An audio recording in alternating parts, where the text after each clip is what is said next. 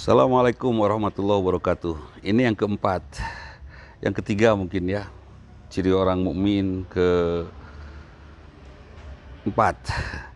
Alladzina hum li furujihim hafidun. Mereka yang menjaga farjnya, menjaga birahinya, menjaga auratnya. Jangan sampai aurat ini tidak terjaga. Kenapa? Dia menjaga auratnya bukan saja untuk keamanan dirinya tetapi untuk kebaikan banyak orang untuk hal yang harus dilakukan untuk keselamatan mata orang, keselamatan hati orang. Jangan sampai kita menjadi pengantar orang memiliki hati yang buruk saat pulang kepada Allah. Kitanya juga tentu dibersihkan. Bagaimana cara kita membersihkan dan menjaga hati kita agar tetap sehat? Sederhana.